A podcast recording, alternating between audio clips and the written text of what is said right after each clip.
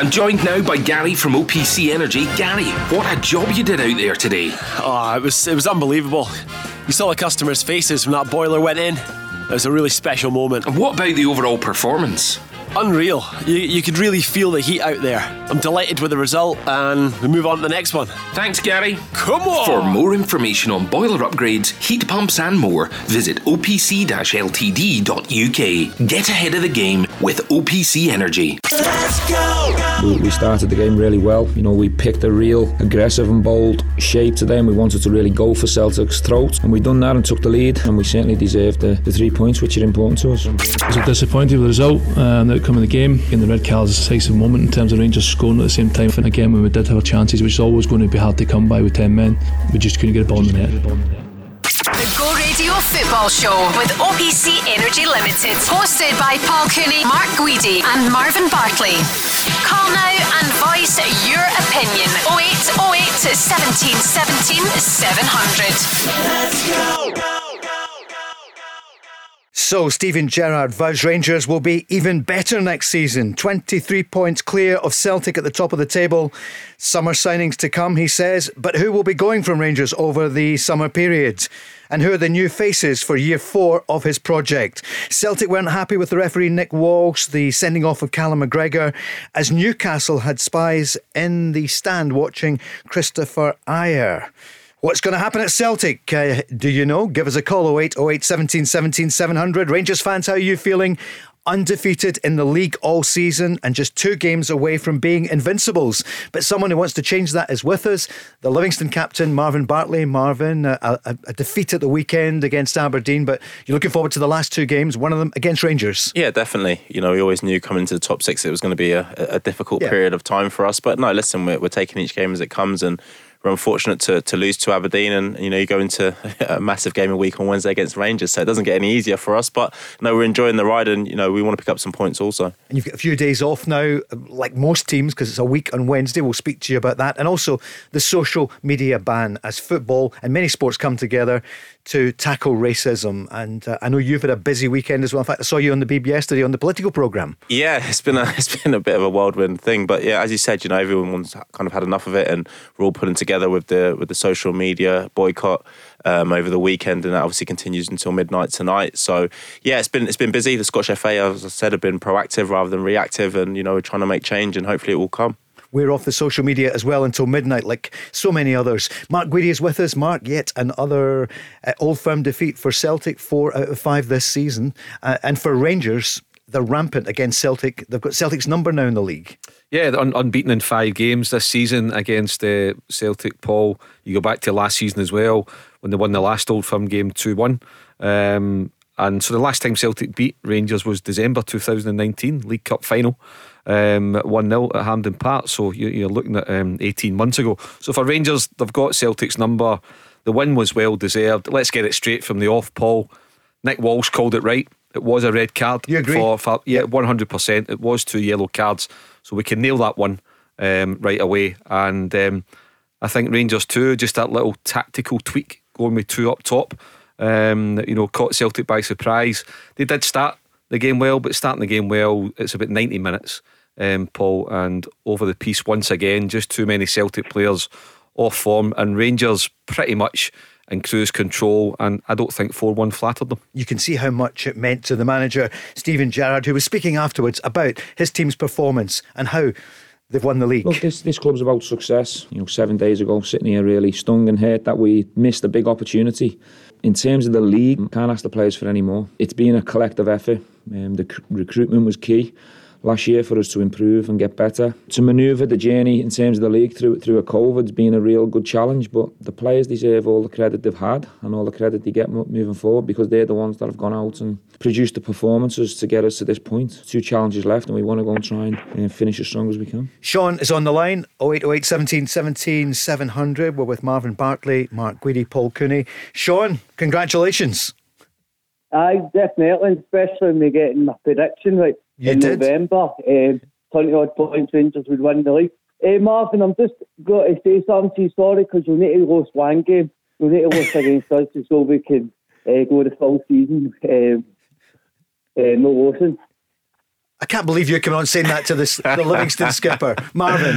Well, hopefully, Sean. Hopefully, we can beat you, and then next time I'm on it, you can give give me a call and uh, we can talk about it. You but know I no, will do that anyway, pal. It's a good point Sean makes. I mean, he did come on here early in the season and he said it would be over 20 points. And actually, I I had you down as one. We'll need to watch this caller if he comes back on. Little did I know that he would.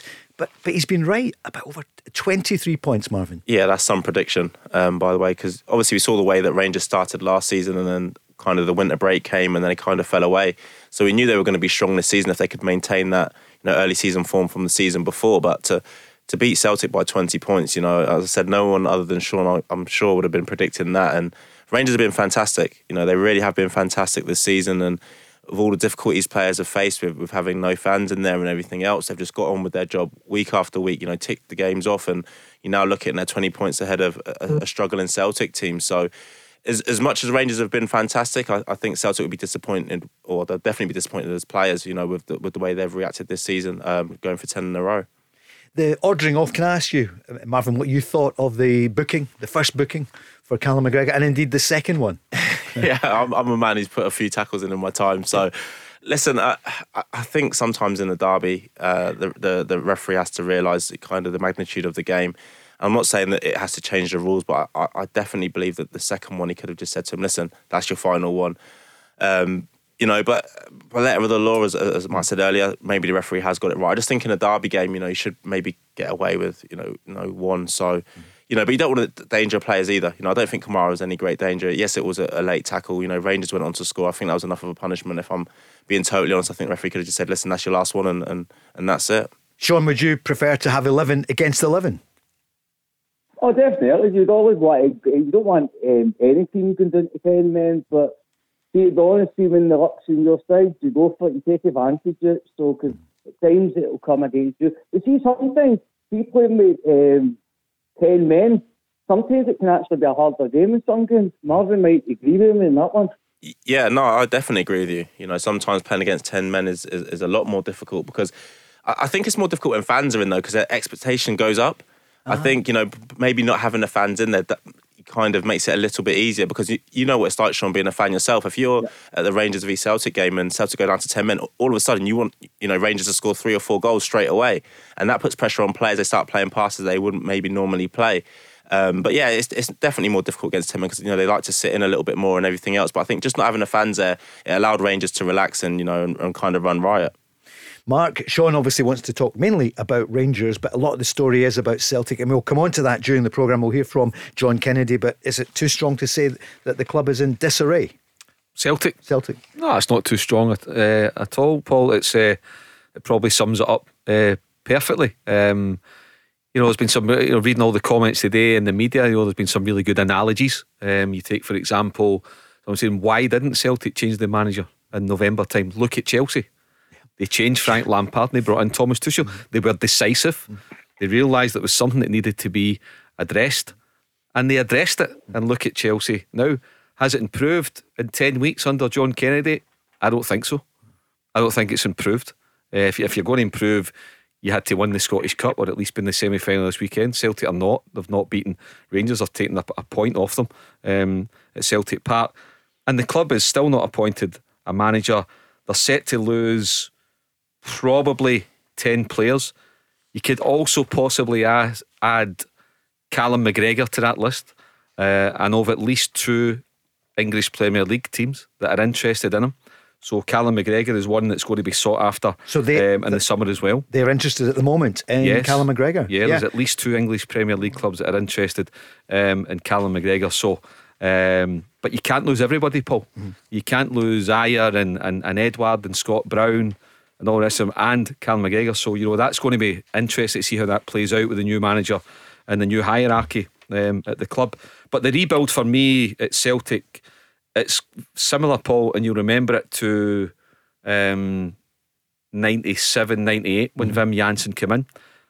And then the following year at Rangers, when Rangers didn't win 10 in a row, when Walter Smith stood Going, down and. Dick Advocat came in, I think there was only two or three players survived there, like Ian Fergus, but your Ally McCoists, your Stuart McCalls, your Ian Durrants, Andy Gorams, they were all away. Um, It was the end of the era. It was. Yeah. So it's very, very similar now, but it's a hell of a job and it's not. Uh, you don't envy the new Celtic manager, um, begin because, as Marvin said, the demands are going to be there to get instant success. They're not going to settle for well, we only lost the league by 10 sure. points this season. That's an improvement on 23 for last season. Not good enough. Not good enough. You need to go and hit the ground running. More on that, we'll hear from Celtic fans. Sean, from a Rangers point of view, I think uh, the manager got the tactics right. Here's what he was saying about they, they, had a real go at Celtic. We played with two number nines today. We wanted to go real high up and be aggressive around Ajer and, and Welsh and, and, challenge them. And we wanted Ryan to be a menace and a nuisance around McGregor and, and Brown because he's done it so many times and he's been a real thorn in Celtic's team. The decision to do that worked because three of them put in real positive performances, and they're a big reason why we won the game in the style that we did. So, really, across the team today, it was a really strong performance. Again, Allan's had to come big on a couple of moments. So, look, I, I can't ask for any more from the boys. It was the reaction and the response I wanted from this time last week. Easy to forget, Sean, isn't it, that your goalkeeper yet again showed you how invaluable he is to Rangers with that save from Elyounoussi? Oh, brilliant, man. I, I think he's getting better by the week. I don't know what he's eating, but he's definitely eating the right stuff because he's get. I think he's wearing magic gloves or something because I actually know, Steve Wallace, I think McGregor could actually play or not. I, I think he could end up being that, um, is it Buffon? Uh, yeah. Milan? yeah. I think it's 18 man. He could be still playing at 45. 103. Buffon. yeah. Uh, Sean, it's true. I mean, you, you just see how fit he, he was Marvin just looking at it, that shot that he touched it onto the bar. Yeah, yeah, absolutely fantastic save, and you know all great teams have great goalkeepers, you know, and Steven Gerrard knows just how good uh, McGregor is for him, and obviously he signed him for an, another year, so he knows how important he is to the to the Rangers team. But just touching on Steven Gerrard's interview there, and just hearing him say that he changed his tactics, you know, to to do something different against Celtic, and if at any point Rangers would have deserved to go and play their normal game because they're so far ahead of them, you know, let them worry about us. But it's tactical awareness to say, listen, we're going to try and do this. And the reason we're going to try and do this is to obviously get at the two centre halves and get somebody in around the holding midfielder for Celtic. It's such a breath of fresh air because so many managers, I think, in his position would have been arrogant about it and said, no, let them worry about us. Mm-hmm. But he's still shown enough respect to say that this is the way we're going to go about it. And, and it's worked. You know, they've gone and, and I said run right in the game, but you know, the man's for me, he's, he's, an unbelievable manager, and just to hear that he's willing to make tweaks and, and changes, even though his team are you know so far ahead, is it's unbelievable and it's refreshing to hear. Yeah, I mean, he's brought. I mean, we spoke on Friday night, and I thought, um, te, you know, nine out of the starting ten outfield players picked themselves. I only thought, is it going to be Ianis Hagi?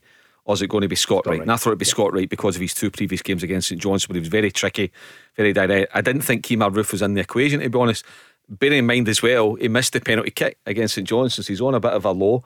But he's not. They've identified something. He's identified um, a weak. I suppose what he thinks is a weakness. Um, Steven Gerrard and his coaching staff, and they've gone for it. And um, listen, McGregor has pulled off a couple of saves. Celtic have missed a right sitter with David Turnbull. Um, he should have scored, yep. but but again, Rangers just looked comfortable. They just looked like, yeah, we know we're going to concede one or two each, but we're going to be fine. Mm-hmm. And that's just a, a, great attitude and a great belief to have when you're on the park. Sean, is there still a hangover for you from the St Johnstone result last weekend? See, no? see, to be honest, uh, Marvin, Marvin Doug Nacho was no well yesterday, so I only had four cans. So I was, I was quite sober. So I, I'm happy, but I'm happy the free three strikers got a goal. The um, Roofe scored two. Yep. Morelos got a, scored a screamer, and then Jermaine Defoe at the age of I, I think it's 38 or 39. Yeah. Scoring a goal, I know. What about Defoe? Defoe, what about that goal at the end? You see the class in him and uh, how he sold that dummy and Marvin, the way he takes it.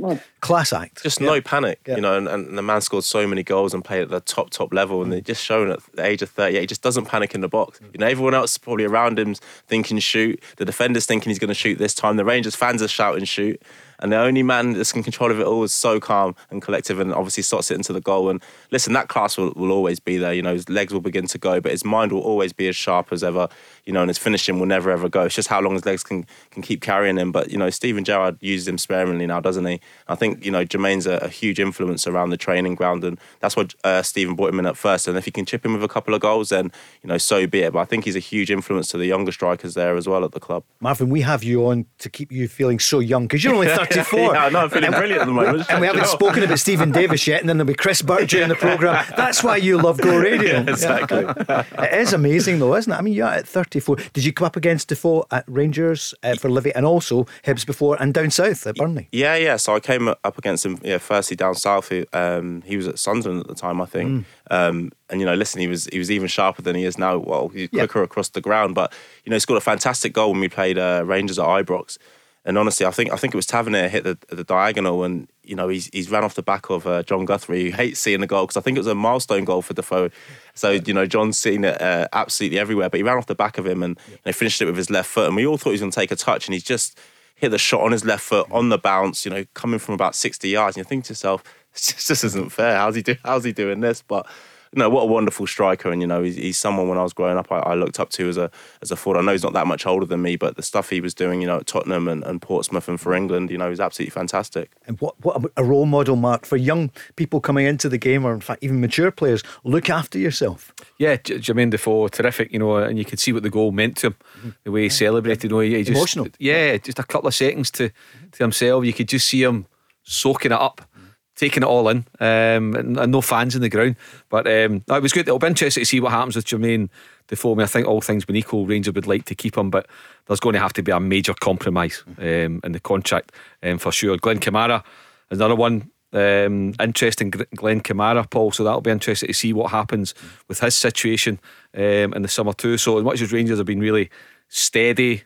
Um, they've just you know absolutely cruised away to the, the, the, league title. There'll be one or two changes there in the summer. You've got to evolve anyway. You've got to freshen yeah. it up uh, and bring um, new ones in, and, and one or two um, will go. Mm-hmm. Sean, what would you like to see? The manager's saying there'll be some summer signings. Barry Ferguson's been saying for weeks there will be more additions. There will be additions. Uh, where would you like to strengthen? Um, I, I don't know. I do. Obviously, you always want to strengthen, but maybe another centre back, maybe another yeah. centre back, or another right back, mm-hmm. just because Tavernier, obviously, KT gets injured or something, something, something like that. But to be honest, I'm happy. But also, I think we still need to bring in at least one or two with experience that played in the Champions League just to give an extra push. But I'm happy anyway, and I'm happy with the, the result of the weekend. Jermaine Defoe and his 304th goal that's just amazing in his career, man. Sean, uh, aye, you, so, Sean, are you sure it was only yeah. four cans you had yesterday? You need another right back. What about Nathan Patterson? Well, aye, but he's still young, so you don't. I, I'm still like another one just to be on the safe side. So hold on. So you'd rather spend a, a transfer fee or a wage on a position that you don't need? Because if you're talking about bringing in a couple of Champions League players for, for next season, players of that ilk, then surely you, you keep all your reserves, all your, your, your cash reserves and, and finance for positions that you actually properly need to set. And I agree with you. I think a centre half uh, is going. Depends what like Katic is going to be when he comes back. Jack Simpson going to need to put a lot of work on mm-hmm. um, with him for sure. He's not been impressive in his first few games, but you'll give him the benefit of the doubt because he's settling in. Um, yep. But you certainly don't need a right back. If James Tavernier and Nathan Patterson are there next season, that's just a waste of resources bringing in another right All back. Right. I only asked him a question, Mark. I'm with Sean here. Well, everybody just tells you that on Mark. well, I'll have a few Ray cans at Europe and then send them over to yeah. Sean. Sean, most importantly, do you know what? Yep. Do you know one thing I'm gutted about, um, guys? I'm gutted I never put a bet on Rangers to win the league with over 20 points because I would have been able to buy a house. as big as Barry's, maybe, because you brought him in something early. Now, listen, most importantly, how is Nacho? Uh, he's all right. He's just on his point. He's up in, I don't know if you've heard of the Seven Lochs. Right, yeah. Well, we have. Yep, oh, he's up there because that side, well, that side, uh, the farm, there's a big family. mountains and it goes up, goes all the way to Coatbridge. So it's a good walk. So he done stop his paw jumping about. So Fantastic. He's all right now. So. Cheers, Sean. And uh, finally, are you going to go invincible all the way? I think I know the answer from from you. Yep, you're going to um, go invincible. Yes, hundred percent. And sorry, um, net, net, when we play Livingston, I'm going three 0 bye, bye, Sean. Cheers, Sean. Thanks for calling Go Radio. the Go Radio Football Show, talking football first. Listen live weeknights from 5. Go Radio Football Show, Marvin Bartley, Mark Guidi, Paul Cooney, and loads of your calls coming in. We've had an Old Firm weekend, and we've had loads of football again over the weekend. Not many weekends to go, of course. Uh, in fact, only one more. Uh, there's midweek football next week in the league. And the following weekend, then, Rangers presented with the title, with the trophy. But also, we'll find out that weekend on the Sunday who is going to stay up in the Premiership. Marvin, you'll be delighted to be well out of that this year. You're in the top six, but it was a bad result for Killie at the weekend and uh, good results for Ross County and Hamilton Accies, so it could be anyone. Yeah, you know, Killie have been dragged straight back into it. Um, I think it took a lot out of them, you know, losing the, the penalty shootout um, in, the, in, in the Scottish Cup quarter final, and, and that they almost had a hangover from that, and then you know, I watched their game uh, at the weekend against Motherwell, and obviously it looked like Kyle Lafferty was kind of forced back because I was at the game mm. on the Monday. He was in a boot, mm. and then he's playing at, at, the weekend. But you know, he's such an important player for them. Um, you know, I think that's only their second defeat in the game that he started. Um, but yeah, they've been dragged right back into it. But you know, Tommy Wright's a very experienced manager. Um, you know, and they need to just basically go out there in the next two games, and I, I think three points, you know, are going to be vital in, in, in, their home game. But Mark, who would write off Hamilton Accies? Huge win for them at uh, Paisley. Yeah, a good one. Um, away at uh, St Mirren, great win for Ross County. Uh, yeah. Dundee United, so it still opens up. Hamilton still bottom, but the two massive games. Uh, Paul, you can see this can right down to the last ten minutes. A, a, week on Sunday for sure. There's going to be three way uh, drama going on in terms of you know who's going to uh, avoid. I, I, I take to have to to choose. If you want to press us on it, then you can press me on it. I'm but pressing you. I'll take another look yeah. at the league table yeah, and the we'll fixtures to go. But yeah. it's brilliant, and that's why uh, I like the split. That's why I think the split's great. And even for, for Marvin, yep. we've got a Belton game coming up. St Johnstone against Livingston, the final Saturday of the season, mm. potentially mm. for fifth spot. Um, Livy play Rangers next midweek. St Johnstone go to Celtic Park. So there's so much to play for in, in every area. Hibs Aberdeen could go to the last game for Aberdeen third place back in it. Yep. as well. So listen, our league gets a lot of criticism, but when you look at what we've got coming up over the next couple of weeks, I think there's a lot to be proud of. Okay, it was uh, Rangers who took the bragging rights and more yesterday 4 1 against Celtic in the Derby. Afterwards, John Kennedy spoke about Celtic's character. Again, the boys showed character. We had to be you know, brave second half to take the ball. Again, it's easy to just kick the ball at the pitch and Rangers just keep coming after you, but we had to try and at times when we had possession, make them run about, try and create and pull them open and then attack them a wee bit more space and, and, and the numbers to go and attack the box, which which we did. Um, but again, just Rangers in those key moments when they had the chances they took. Regan is on the line, a Celtic fan. Regan, good evening. How are you doing? Yeah, we're fine, Regan. So hope you're well. Uh, obviously, you're disappointed. Yeah, but you're okay. Uh, were you surprised at the way Celtic capitulated four one? I know they were down to ten men, but you know where were the strikers after Edouard went no, off? Yeah. No, no, no, no, Paul. I wasn't surprised because uh, John Kennedy, since he's took over Celtic, he, he's not changed anything. You know, he's just he's just kept it the same way. I mean, I thought they would bring on maybe Leigh Griffiths or Dembele. I don't know what's happened to Celtic, but it's a strange one, uh, Paul. Mm-hmm. Mark, he certainly hasn't made uh, any major changes, and people were saying that. We where was Soro until much later in the game? And again, you and Barry Ferguson were saying Rangers would they'd be glad that Leigh Griffiths didn't appear at all. Yeah, I, I thought Leigh Griffiths might have got a run, but you know, but, but the game's gone. You're down to ten men. You're needing energy. You need you know somebody you can rely on. You know, a, Ajeti, nowhere again. And you know, you look at that Paul and, and the rebuilding and, and Regan. Will know, you know, listen. If Celtic are going to have any chance of coming back and winning the title next season, you look at the back five yesterday from the goalkeeper and the back four. Should any of them really survive if you want to build a title winning team? For me, no. Stephen Edouard's Welsh. going to go. Edouard's going to be sold. Yep. So, is there any strikers left at the club that you could really hang your hat on to give you 25 goals next season and and really? No, there's not.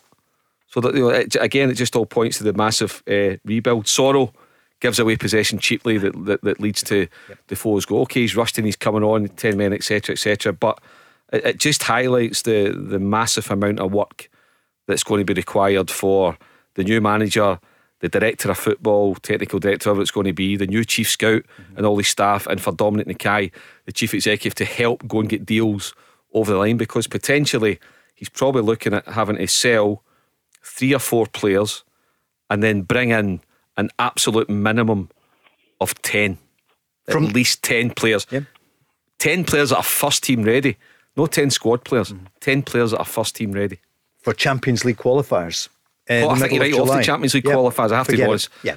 listen, if you get there, it's a bonus. Thirty million pound, brilliant. But realistically, the Champions League's going to be far too soon for Celtic. Mm. Marvin, where do you start? yeah, exactly. Where do you start? It's it's going to be as you know, as, as Mark said, there it's going to be very, very difficult um, for Celtic to be ready for the Champions League, but they have to be. You know, I don't believe a club of that size can can say, let's write off the Champions League, let's not be ready for it. You know, they sacked Neil Lennon uh, a while ago.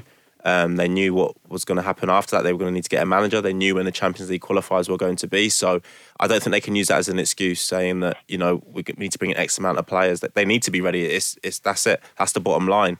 Uh, the new manager has a huge job, but I also believe that you're probably coming into a blank canvas. You know, mm-hmm. for the first time in, at Celtic for a long, long time. You know, how many big clubs you know around the world could you go into and think, right, I can put my stamp on this straight away. So the new manager's gonna gonna have the option. Obviously, gonna have to give him some cash to go out and get his players. Um, but you know these things, these deals can be sorted out in a week's time. So it's not going to be an excuse that you know come the Champions League qualifiers. Oh, you know I had to bring this player, I had to bring that player, and I think everybody knows the players that are going to go who are in contract at this moment in time. Um, so you know they, they have to be prepared for this. So whether it's the people in the in the back room now or the new manager coming in, there's no excuses. You know you need to hit the ground running. You're coming into Celtic Football Club, you know a huge football club. So you know I'm not interested in hearing excuses that they shouldn't be ready for the Champions League. See, Ma- Marvin, just to ask you, because obviously you play against Celtic and. Rangers on a regular basis. Is the gap so wide that regardless of what Celtic do in the next two or three months, that they're not going to catch Rangers next season? Or, or is there something there that, that, that can give them confidence or optimism that they can actually win the league next season? Do you know what? I think bringing in all the new players is going to actually help. I remember coming into Hibs and before, you know, coming in Hibs v Hearts, you know, Hearts had the upper hand, but I knew nothing about that. So coming in as a fresh player and there was probably five or six of us who came in, that mental like weakness that the, the club had before had gone because six of us were starting. We had no idea what had happened, you know, in the previous games. We're only worried about now. So I think with Celtic, that might actually work to their advantage. Listen, at this moment in time, you know, I think Rangers are a, a way away from Celtic, just with the way they're trying to do things, you know, the way they play don't get me wrong, they, they haven't won every game, but you know they haven't lost a game. But you can always see what they're trying to do. At times, playing against Celtic, I felt they're just trying to get it to their better players, their Edouards, their you know McGregor's, their Turnbulls, and hoping for a bit of magic from them, rather than having a set play what they're trying to do in terms of you know rotations or anything else, getting the ball forward. So there is a lot of work for the new manager to do. But you know, as I said, you can start implementing these things straight away, and you're going to have new players that you're going to put into the system as well. So you can, need to recruit players who can, can hit the ground running, playing the way you want to play. There's no excuse of, oh, I've been left with this player, I've been left with these 20 players. No, no, no. You're bringing in 10, 12 players. So these players must be able to do what you want them to do. If they can't do it, then that's on the manager great insight from your experience there because remember Craig Levein would say it's back to you know the the old the normal order yeah. in Edinburgh but you knew nothing of that you were just coming into Hibs five or six of you yeah listen we're half an hour into the programme Regan and we haven't mentioned H where is H? Where is Howe? Where is Eddie Howe? In line of duty, is he? Oh. Is he?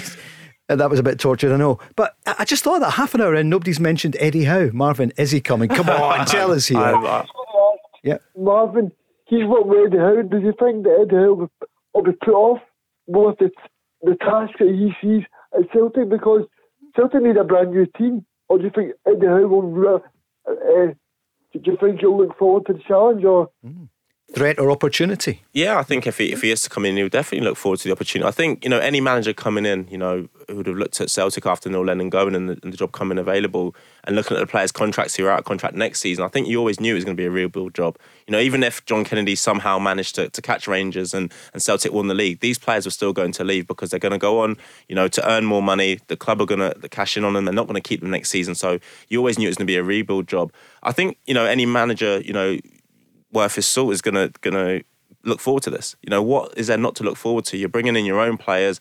You've got a you know blank canvas. You know, Rangers have beat Celtic by 20 points this season to to win the league. So the gap's not going to get any bigger. So if you believe in yourself, you know, and whether it's Eddie Howe or anybody else, I think the managers will be looking at this and, and they'll be excited by the challenge. As long as the money's there, you know, as long as the club have the money there to replace the players and you know go on to do something and you know uh, challenge to get in the Champions League and everything else and challenge for the league next season, then I think any manager would want the job.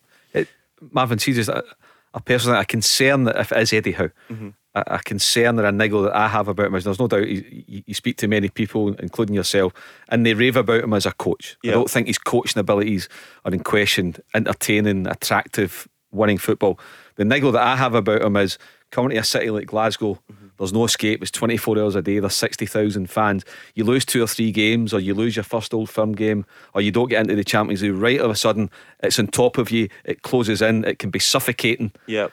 my niggle is is Eddie Howe got the mentality to cope with all that? You know, just to have the blinkers on and, and push away the noise, or is that something that potentially might affect him? No, Eddie has his own worst critic. Honestly, you know, the man is obsessed with being a football manager. He's not just a manager by job title. He's obsessed with football, and I genuinely mean that. You know, I've played under some managers who who get there at ten and they leave at two o'clock. This man is obsessed by football. Honestly, I remember at Burnley, and, and one day, you know, I was living next to. Um, not too far from him, and he called me about half past eight, nine o'clock. He said, "Can you come and meet me at the Marriott Hotel?"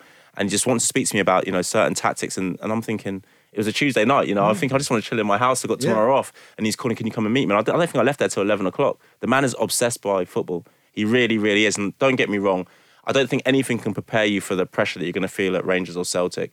But as a manager, and you know, as as someone who's so thorough and you know a lover of the game, you know, I really do think he's a great fit for the football club. And if he does come in, as I said, I, I'm not sure if he is or not. You know, I'm reading the same things as you guys, but can he deal with it? 100%. Will he make Celtic better? 100%. Would you like to be part of that if he offered you? Although I know you're still under contract for another year, but Marvin, you, you speak with such uh, insight about him, and, and he's calling you the gaffer at half eight at night to come out and talk about you know, four at the back or three or whatever. Yeah, my all I'm worried about is a week Wednesday playing against Rangers. Anything after that, you know, I'm I'm I'm not sure about. I'm just trying to get this season out of the way, finish as high as you possibly can. And as you said, yeah. I've got another year at Livingston, yeah. so yeah, I haven't I haven't spoken to Eddie for a long, long time. of course, and you still want to keep speaking to David Martindale. The uh, and what a season it's been for Livy, and uh, we we would never downplay that that your, your role there. As, as long as Celtic, as long as Eddie Howe's willing to meet the three million release clause in Marvin's contract, then he can go. Marvin is now just he's in the car park already. He's revving up the uh, the roller. Regan, uh, not a lot to laugh about. I know some Celtic fans were saying, do you know what? 4 1 was the kind of scoreline that is hard to take, but it just shows you the, the, the John Kennedy it's not an era, but that period is now going to be over in a few weeks, and it is now clear the decks for next year. Is that how you feel? I mean, Paul, it's a, it's, a, it's going to be a big, a big, a big turnaround for Eddie but I think he's he's the right man that'll that'll that'll turn the fans to get to buy to buy our season tickets and and and be part of this Celtic mm. family again because I think this the the, the support have not really been behind the, the team this year because of the not they're not getting support from the board or Neil Lennon, they wanting Neil Lennon gone. But I think Eddie Howe will bring that support back with the fans and with the club. Yeah, it's a yeah. great point. Regan, you know, and, and you're spot on because you, you can't uh, underplay the significance of the Celtic supporters, and, and I don't mean emotionally and being there on a Saturday, which is obviously important, but financially, there's 30 million quid riding on the Celtic supporters buying into the new manager, whether it's Eddie Howe or somebody else. 30 million pounds. That's why the Celtic board have got to get it right. The new manager's got to appeal to the season ticket holder, who right now, I'm sure every single one of them is absolutely disillusioned with a football club. But if it's Eddie Howe or whoever it may be, it's a thirty million pounds appointment, Paul. It's massive. But will they not sign up anyway for next season? Be... I don't think you can take them for granted. Mm. You know, I, think Eddie Howe stimulates the Celtic mm. fans, the ones that you talk to, and you just listen to Marvin here the last 15 minutes. But can't take the Celtic supporters for granted. A, a lot of them, Paul, I think, you know, I've just, I've had enough and they need to be freshened up. They need to be excited about something. And if Eddie Howe's the man, whoever it may be, 30 million quid riding on it. And with John Kennedy, I just mean his position in the dugout. Surely that will go be over. And everyone says what a great coach he is and what he can bring to a football club. It maybe is time for him to move on. But there's also reports over the weekend that he will be part of the uh, the football structure, maybe director of football or whatever. Could you see that working, Marvin, or is it time for change? Well, as you said, you know, from what I know of John Kennedy, he is a, a fantastic coach. Um, I think he's been put in a very, very difficult yeah. position. You know, he's taken over a job that, you know, the transfer window's closed. You've got, you know, Celtic already a long, long way behind Rangers. The confidence is extremely low. Um, you know, he's kind of on a hide into nothing. But I think so. I think he needs to be given some credit for standing up and saying, "You know what? I will take the reins here," because he could have quite easily said, "You know what? Neil Lennon's leaving. I'm going to leave as well." and because I don't want to take this because I can't I can't close the gap on Rangers. Instead, you know, he stood on the touchline. He's obviously taken training, um, and he's tried to do as best as he possibly can. It's very very difficult, you know, when as I said, players lose confidence and you know, they've gone from kind of the Brendan Rodgers way to the Neil Lennon way, which is a huge change. And it looks like he's trying to change them back again to the Brendan Rodgers way. And you saw, you know, in glimpses against us, you know, Celtic were absolutely fantastic. No, don't get me wrong, they should be beating Livingston every day of the week, but they haven't been doing that this season. Um, you know, they beat us 6 0 and they were breathtaking. They really, really were. And at times you thought, wow, this is the same team that I saw when Brendan Rodgers was here don't get me wrong, again, against Rangers at the weekend, they, they, they weren't good enough. But I don't think it's fair to pin all that on, jo- on John Kennedy because he's trying to do the best he possibly can with a group of players that he's kind of been stuck with. If you said to him, you know, you can have a transfer window and you can get rid of these players and bring players in, yeah. I'm pretty sure he'd make a lot of changes. Um, but yeah, I, I, believe he can he can work within the club. You know, if he's happy to stay as a coach or to step up and be director of football or whatever it might be, I think he, you know, Celtic are in his DNA and he, he won't want to leave the club lightly. Regan. Able to ask Marvin one question. I was just see see uh, Ryan Hedges that played with Aberdeen. Yep. He scored. He scored at the weekend. I just think he's a great player. I just think he would fit in at Celtic. Mm-hmm. Yeah, that's a great question. No, Ryan Hedges is a fantastic player. You know, I played with Ryan uh, down in England. He came on loan from Swansea to Leyton Orient, and he's developed as a player now. You know, obviously he had a shoulder injury and he, he came back and he scored at the weekend. But whenever I played against Ryan up here, he's been absolutely fantastic, and he reminds me almost like the Ryan Christie mold. You know, the way he does play. And you know, there's been talks of obviously Ryan Christie maybe leaving the club because his contract is up at the end of next season. Also, is Ryan Hedges a good replacement? I believe so. I believe he's one of those players that still has development in him. Um, you know, I believe he's a direct winger. He's, he's very, very good on the ball. And could he fit into the Celtic way? 100%. Took his goal well. I think he was injured again on Saturday. Regan, some great calls, great calling, some great points there. Thanks a lot for calling. Cheers, Regan. Thank you. The Go Radio Football Show, talking football first. Listen live weeknights from 5. 808 17 17 700. Some great conversation there with Mark Guidi, Marvin Bartley, and we heard from Reagan, we heard from Sean. Sean, absolutely delighted. Nacho is, uh, that's the dog, is uh, improving after not feeling so well yesterday, but he's pleased with the Rangers 4 1 win over Celtic. And Reagan asking about what goes happens now for Celtic. What do you think? 0808 17 17 700. Social media silent until midnight, and we're off it as well on the Go Radio Football Show with OPC Energy Limited. Limited.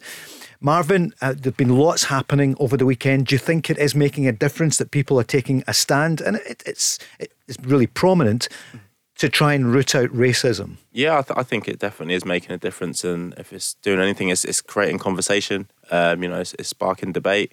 The whole thing that around taking the knee, um, and, and, I believe it's working. Hopefully, social media companies will realise that you know the, the people we are their social media platforms. You know, without us on there, there's there is no social media. So hopefully they realise that you know they need to do something about it now. I think for far too long they've they've sat with their uh, their hands underneath their, their, underneath their legs and they've not done anything about it. Uh, it's been hugely disappointing all the things they've allowed to to go on on their social media platforms. But you know, time for change is now. If they won't do it, then it's time for the government to step in also you know they can't be uh, left alone in all of this. They need to come out and, and, protect the people. You know, when it's time for voting, we always hear, you know, we're here for the people. Well, come out and protect the people because you know, it's not just about you know people of, of, of color or you know whatever your sexuality is or whatever your mm. religion is. It's people against discriminative, uh, abusive messages that we're receiving online that people are getting online. You know, nobody goes online to be abused. Um, you know, it's extremely hurtful, and it's it's not the world we want to live in.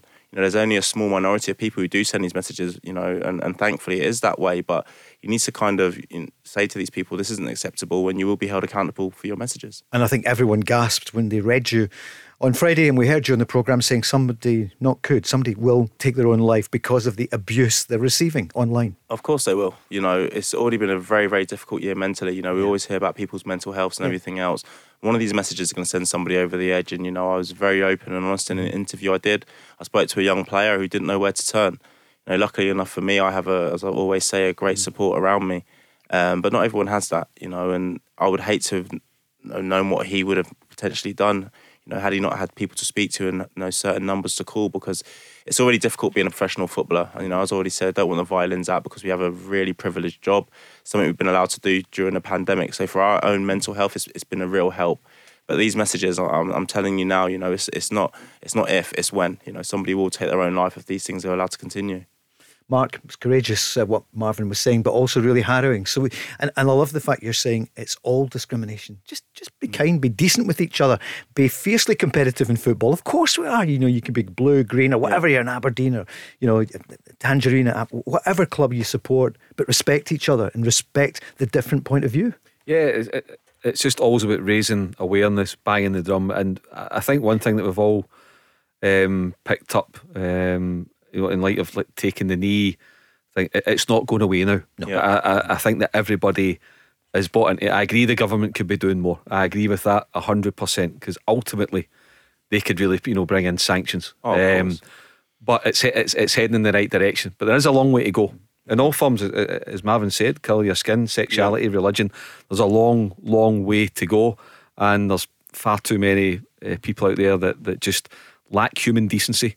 Um, but as long as they're raising awareness, if we can try and find the people, um, the culprits, then we'll head in the right direction. But we are we are getting there. Yeah. But it, there's a long way to go. And I watched. I don't know if you watched. Um, was it Ian Wright with Alan Shearer? Yeah, yeah. The other yeah. day as well, and, and Ian Wright was showing it to what he wakes up on a daily basis, and you could tell Alan Shearer was was gobsmacked. They, they, they won they playing the part in television. That was a yeah. proper. You sit down, you saying, you know, it, it, it's hard to fathom, yeah. Mm. Paul, why people do it. You know, to identify with someone because of the colour of their skin, they just feel that it's okay to, to target them. It's quite frightening. But we've had it in Scotland for a long time on bigotry, religious bigotry, and you know they don't go to church or whatever, you know, but they they, they, they hide behind certain colours, you know, and it's just wrong. So yeah, let's hope that this makes a difference. But it's not going to stop it yeah, completely. It's, it's not going to eradicate it. But the it? fight continues. Yeah, yeah, exactly that. Good. Okay, Marvin, Mark, thank you for that. Let's go back on to the line. Let's hear from Steven Gerrard. 4 1 4 1 win yesterday against Celtic. This was the manager afterwards. I'm, I'm really pleased with the performance. These derby games are about big moments. You prepare for them and you do whatever you can to make sure that the big moments go your way. We, we started the game really well. You know, we picked a real aggressive and bold shape today and we wanted to really go for Celtic's throat and we done that and took the lead. Alfredo scores a fantastic second and when that was happening there was obviously a big moment as well uh, in terms of uh, the red card but it, it, was the right call. So we've worked extremely hard for this victory uh, from start to finish and we certainly deserve the the three points which are important to us. Go Radio Football Show. Craig is on the line, a Rangers fan. Craig, good evening. Good evening, uh, Paul Marv and uh, Mark. How you doing? Yeah, we're good. good, mate. What about you? You must be happy. I'm delighted, mate. Delighted. Um, you know, a, a thoroughly terrific result. I, I thought, um, you know, for the first time in the last couple, I think we were the better team on the day. Um, you know, I've read some match reports that talk about Celtic being wasteful yet again and all that. You know, that isn't the story of yesterday. The story is we were the better team, um, and we proved. Um, not that we had to, because it was already proven, but um, just in case there was any lingering doubts, we proved absolutely we're the best team in, in the country um, this season. And I think you know, I know I heard John Kennedy bemoaning the red card. Look, the first booking, it may be of the soft variety, but I guarantee you, you will see 20 or 30 bookings a season for similar type challenges, if not that exact kind of challenge. It's just the way the game is. Some referees won't book you, some will, but mm. it is the referee's prerogative. And as far as I'm concerned, it was a yellow card. And the second one, you know, there's nobody to blame for the red card but Callum McGregor. He flew in, so I don't understand why there's any complaint about it. Um, but that aside, you know, although that has an effect in the game, um, we did score the first goal, 11 v 11, because I still think we started, you know, a wee bit slower, but I still think we started better. Celtic had the chance with Elyounoussi, and it was a good save. I don't dispute that. But, you know, I didn't at any point in that game feel before or after the red card, like we were in any danger of losing it. Mm-hmm. Um, you know, even before kick-off, I didn't feel Celtic were going to be capable of coming and beating us uh, mm-hmm. because I was confident that we'd get a response after the disappointment mm-hmm. last weekend, and we did. Yep. Um, it looked like a game that was going to have loads of goals and maybe 11 11 that could have been uh, more even. But Rangers managed the game really, really well, and, and Celtic didn't. But what, the ordering off, well, we spoke about it earlier, Craig. I don't think anyone's really disagreeing with you on that, the letter of the law. Although I know some people are saying under the rules, if you get the advantage at the second one, then you shouldn't mm. then penalise the player. So you get the advantage of the game continuing in the same passage of play, and you got the goal. And there is an argument about that. I don't know the answer. Yeah, but unless it's a reckless yeah. challenge, though. Unless it's yeah. a reckless challenge, in which case it can be. And I think it was reckless because he did fly in you know, full pelt. Um, and he can't claim he didn't see Glenn Kamara because he did. He flew in and he took him out. So was it reckless? I don't, I Mark? don't think it's reckless. No, it wasn't a reckless tackle. For me, it's a booking, but, but a booking doesn't mean it's reckless. Marvin, you correct me if I'm wrong. Yeah. Um, you know, you- you're at the heart of midfield in the engine room week in week out. So I don't think it's reckless. I I, I agree with you, Craig, that it was for me two bookings um, and a red card, but I don't think that either of the challenges uh, were reckless. And you're right as well. Nick Walsh chose to give two yellows. Other refs might not have given any yellows. Might have given one.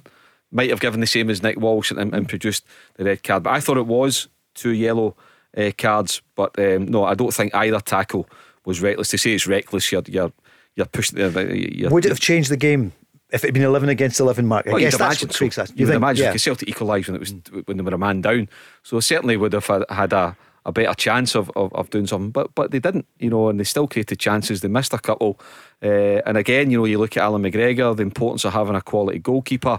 And I have to say, Craig, I don't know if you agree, but I thought that Steve Davis was outstanding. One tackle in particular, just the timing of it, um, in the Track first half down, yeah, when, he, when, when he's tracked back, and just his his overall command of the play. He, he, he just he dictates the flow for Rangers, keeps it nice and simple, reads the game ever so well, and he's got the complete trust of every teammate, and that's so important too. Marvin? Absolutely. Yep. Steve Davis is a phenomenal player. Yeah, Um, t- he's just done well. sorry. He came back. He's one of their best signings. Yep, Marvin? Yeah, no, I thought he was fantastic yesterday, and, and that's kind of summarises Rangers as a football club at this moment in time. I think he's 35 or 36 years of age. You know, you've won the league already, and you're running back to make a tackle like that. You know, he's running past, you know, people are a lot, lot younger than him just just to do that, and that just shows, you know, that he's setting the standards week in week out for the rest of the boys. You know, if I can do it out there, then you can do it. It's kind of one of those things. But he's been absolutely brilliant for for Rangers and. I'm just interested, Craig. When's the last time you had this confidence, you know, going into a season or going into a game against Celtic, thinking, you know, we are going to win it? Has it just been this season, or is it something you felt before? Because obviously, Rangers, uh, Celtic have been dominant, Um, rather. Uh, not in about 11 years, I'd say. Not since Walter Smith was in the dugout. Um, and, you know, we were getting it. Obviously, you were kind of even at, at the time, there was back and forward. But, you know, this season, particularly the last couple of games, um, and at Ibrox, I didn't fear playing Celtic at all because I felt as if most of the pressure in those games has been on Celtic. You know, we've won the, la- the last three games have been played. We've already won the league, so the pressure has been on Celtic to try and stop us being un- undefeated and try and end their duck of not being able to win against us this season. Which is why, obviously, a lot of the, the stuff has heavily been predicated on missed chances for Celtic. So that's why I just felt, you know what, they can't have shown this season they've not been capable of dealing with that pressure. Um, so I didn't feel worried in the slightest that we would lose any of the games. Craig, thanks for calling. Can you believe it's six already? Here's the news. Thanks, Craig. I'm joined now by Gary from OPC Energy. Gary, what a job you did out there today. Oh, it was it was unbelievable. You saw the customers' faces when that boiler went in. It was a really special moment. And what about the overall performance? Unreal. You, you could really feel the heat out there. I'm delighted with the result, and we move on to the next one. Thanks, Gary. Come on! For more information on boiler upgrades, heat pumps, and more, visit opc-ltd.uk. Get ahead of the game with OPC Energy. The Go Radio Football Show.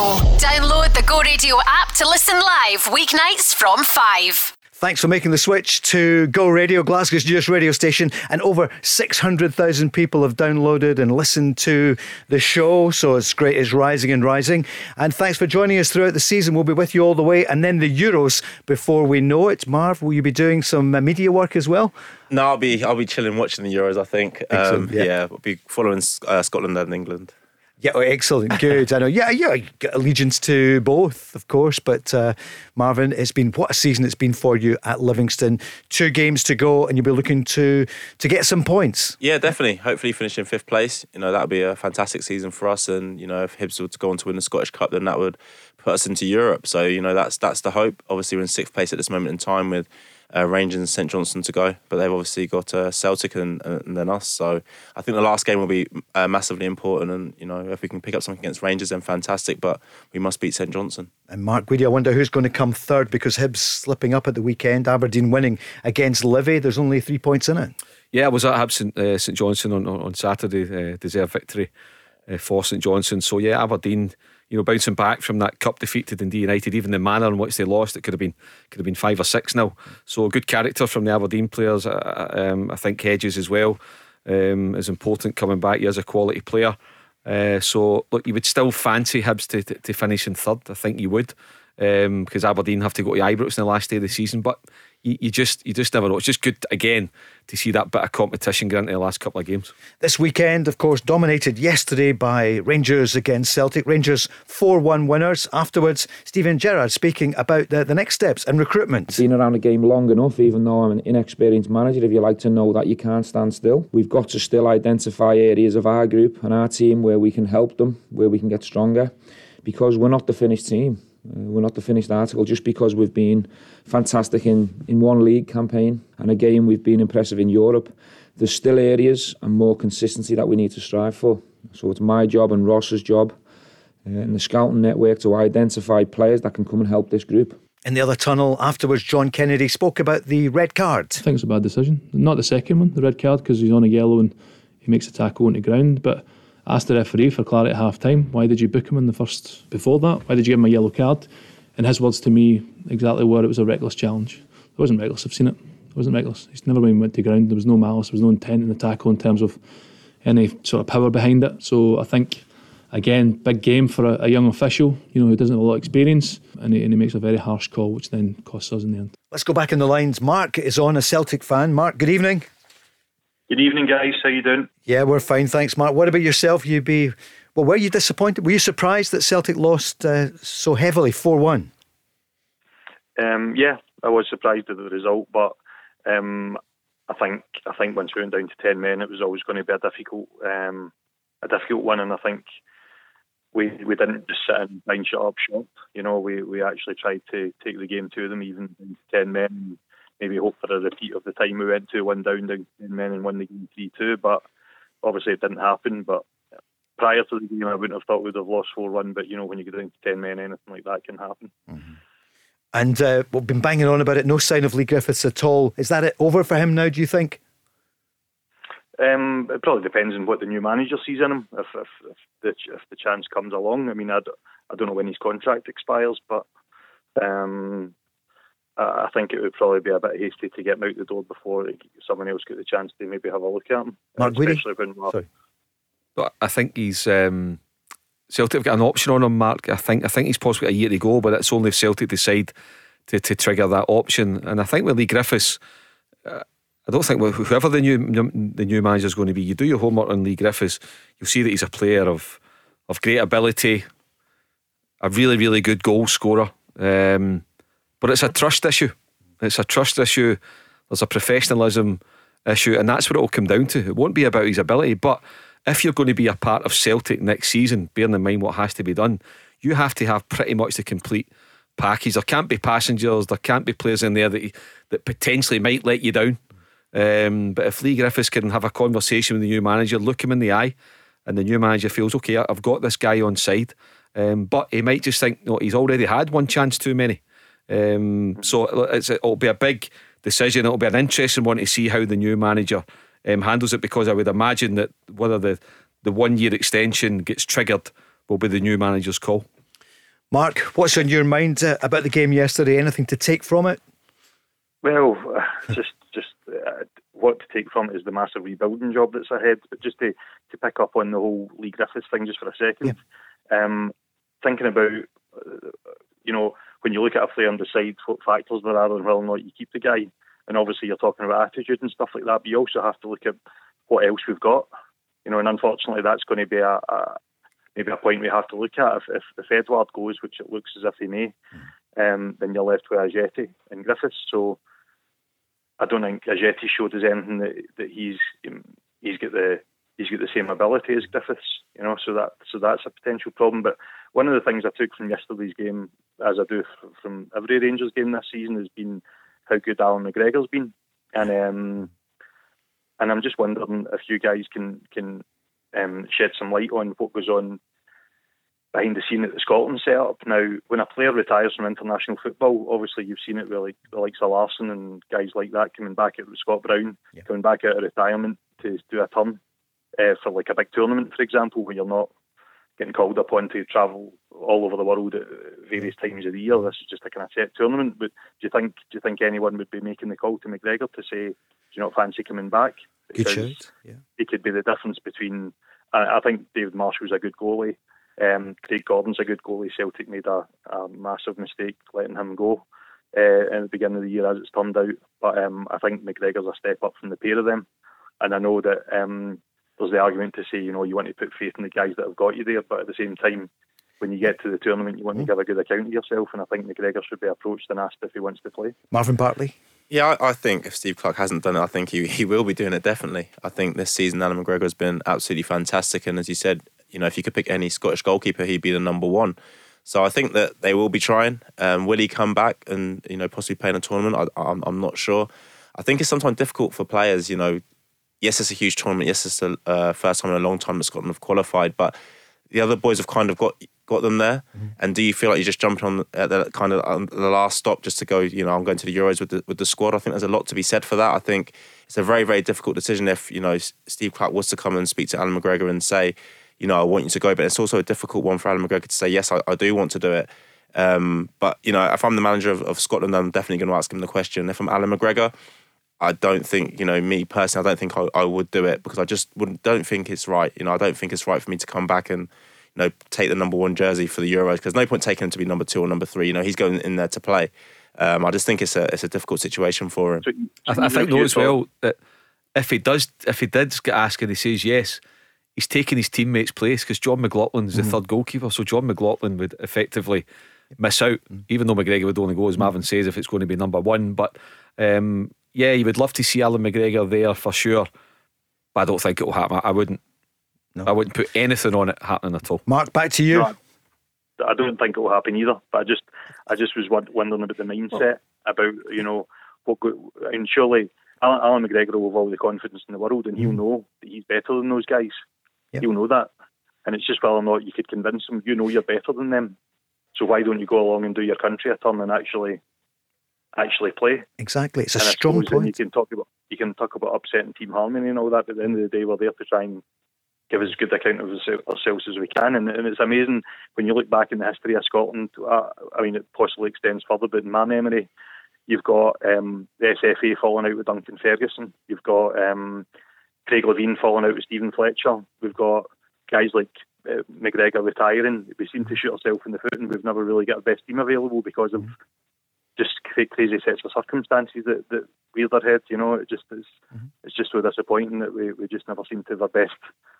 Uh, and also, uh, not just that, but selection. You know, like you go, you look back and when Griffiths finished the the campaign a couple of seasons ago really strongly, he missed out the first half of that because he wasn't getting picked. We just sometimes seem to not pick our best players. You look at Chris Iwelumo coming off the bench um, and missing that sitter when Kris Boyd should have been on the park. There's so many mistakes yeah. in selection, and it just you just want to give the best best of yourselves you can. Marv? Yeah, I agree with you, Mark, about Allan McGregor being the number one. I don't think it's a, a, situation you have to convince him that he's the best goalkeeper because I think all goalkeepers have that kind of arrogance about themselves that they all think they're the best. Um, so I don't think it'd be a, a fact that you have to convince him. I just don't think it will sit right with taking somebody else out of the squad who's maybe done all the travelling for all the qualifiers and you get into the Euros because there's a lot to be said for squad harmony. You know, it's not always the, the best 11 that win games. There's a lot to be said for the you know how squads get on and how, how they are. I think that you upset a lot of players by thinking, well, hang on a minute, these three goalkeepers or whatever goalkeepers left out, you know, they've actually got us here. They've helped to get us here. And now the manager at the last, you know, hurdle said, actually, we're going to take you out and put somebody else in. I just don't think it would do. It would be it would be good for the Scotland squad. I just I, I really don't think it would a lot of people won't think it's fair. You know, if I'm a player within there and I've got my place in the squad, and somebody else who's replaced with you know a friend or just a teammate is replaced in the squad by somebody else who hasn't done the travelling, who hasn't done the hard yards, you know, flying to different countries and coming back and playing for your club teams, I would be upset by that, and I'd probably go to the manager as a captain and say, well, you know, I don't think that's right. I just don't think that Scotland can afford for anything just to you know, let's do our talking on the pitch, or let Scotland do their talking on the pitch. Let's not do something that could, you know, effectively disrupt the harmony before we even get to the Euros. But Jon McLaughlin probably won't play. He's young, he's got time in his side. And look at, you know, Barry Ferguson, just a few years older than Allan McGregor. They came up together at Rangers. And Barry didn't ever play in a major tournament. Allan McGregor won't get a chance again. We might not get a chance for a while. Scotland probably needs Allan McGregor. I know. I take your point there about the harmony. Jon McLaughlin probably won't play. If Allan McGregor comes in, you make a great point. He will play. Yeah, yeah, he, he will play and he'll go to number one. But as you say, John might not play, but he's still expected to travel to the Euros. You know, he's still got it in his Sure. heart that I'm going to travel to the Euros because he's travelled everywhere. Yeah. He's done all the travelling. though. So why, you know, why would he then say after this tournament when Allan McGregor retires again, actually, I'll make myself available for Scotland? Mm. Why should he? Why should David Marshall? Because your country. Yeah, yeah, but it's it's hard. But you, then your country needs to repay you as well. It can't only be one way. You, know, you can't only expect players to be loyal to their country, but you're not loyal to them. That- that's not the way. It, it can't work mm. that way. It's also as well. I think there's two parts to it. Allan McGregor retired from international football, so I think if there's going to be any move at all, and I don't think there will be, um, the first move would have to come from Allan McGregor to to go and through a third party mate approach to Steve Clarke, and and secondly, if Steve, let's say it's the other way around, and Steve Clarke or somebody from the Scotland um, management team approaches Allan McGregor and he says no again, and it gets into the public domain. Well, that makes it. But that, that, that's where Marvin's point mm-hmm, co- co- co- really comes into play with it with, with the other goalkeepers and but uh, so like, I think in an ideal world, Allan McGregor would be there for sure because you want your best players. But if he wants to be there, if he's had a change of heart, it's up to him, I think, to make the first move. Steve Clarke was there yesterday. It's a great point you make, Mark, and it's uh, really interesting. And I'm listening to everything you're saying. I know what you mean. You don't you don't win the tournament. Well, you don't win matches with just eleven. It's a squad you need. I can see the effect it would have. But just thinking about it there, Mark. You bring up a good point. He's the best goalkeeper in the country. And this would be his last chance to to do something again for Scotland.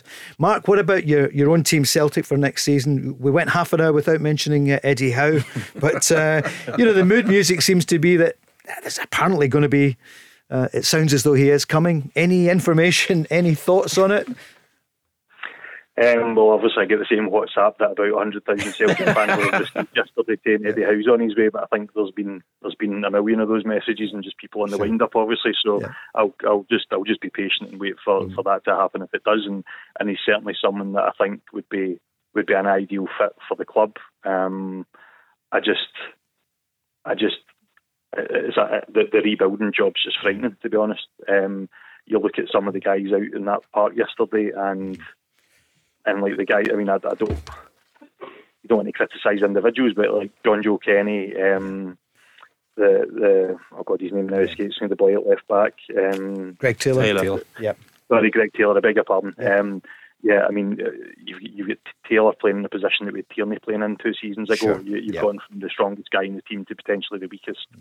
Kenny, um, Kenny to me looks like a guy that's been signed on the basis that he belongs to a Premiership football team in England. Yeah. Um, he doesn't seem to have the ability. Um, he doesn't seem to have. I mean, Celtic are playing a formation that requires very, very good, strong attacking fullbacks that, that we simply don't have. You know, uh, I don't think the formation helped, um, but the rebuilding job's massive. Ajer looks Ajer's Ajer's a guy that when you see him play, um, he's obviously got great capability coming out from the back with the ball, um, which makes you think sometimes he's not so good in defence, which makes you think should he be should he be playing right back, should he be playing midfield, are we going to even keep him?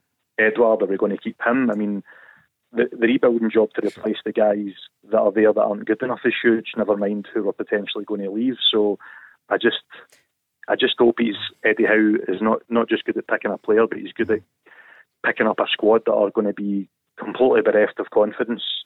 And I just hope he just gets us up for it because uh, he's going to really have to do the rebuilding job over a season and a half or so. Marv. Mark, just quickly, you personally, uh, being a Celtic fan, are you are you getting a season ticket again next season? Is that dependent on the manager coming in, or would you be happy to renew without knowing who the manager's going to be? Because I've obviously heard a lot and seen a lot of Celtic fans saying, "Oh, they're not, you know, part with their money unless they know who the manager is." Where do you stand on that?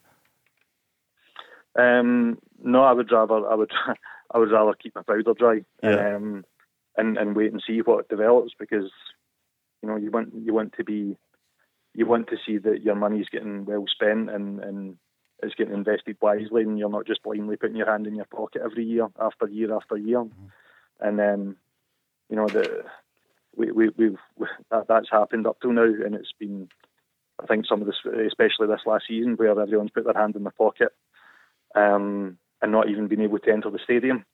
And Yeah. we've had we've had some terrible decisions um, about recruitment, Uh-huh. and it's and it's just absolutely destroyed us this year. Mm-hmm. You know the whole the whole going to Dubai debacle and all that. You know it's just mm-hmm. it's been it's been an absolute farce. So I don't think the club.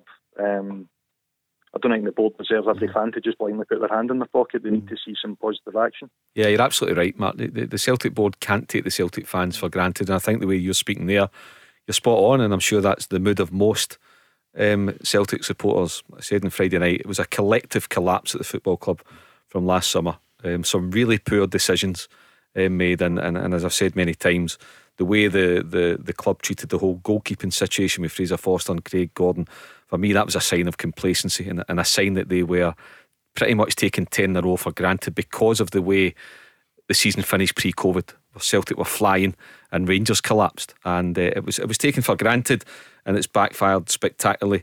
I And you look at the Celtic team now, you're right, your Jonjoe Kenny's and stuff.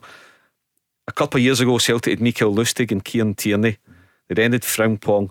They've not upgraded at all. And if you look at the Celtic team, I always measure it by do you have the best player in every position that you could possibly get? Realistically, Celtic had that under Brendan Rodgers pretty much. Okay, they missed out on guys like John McGinn, which was a shocker. Um, but you look at the Celtic team now, do they have the best players there realistically that, that they should have for every position? Nowhere near it.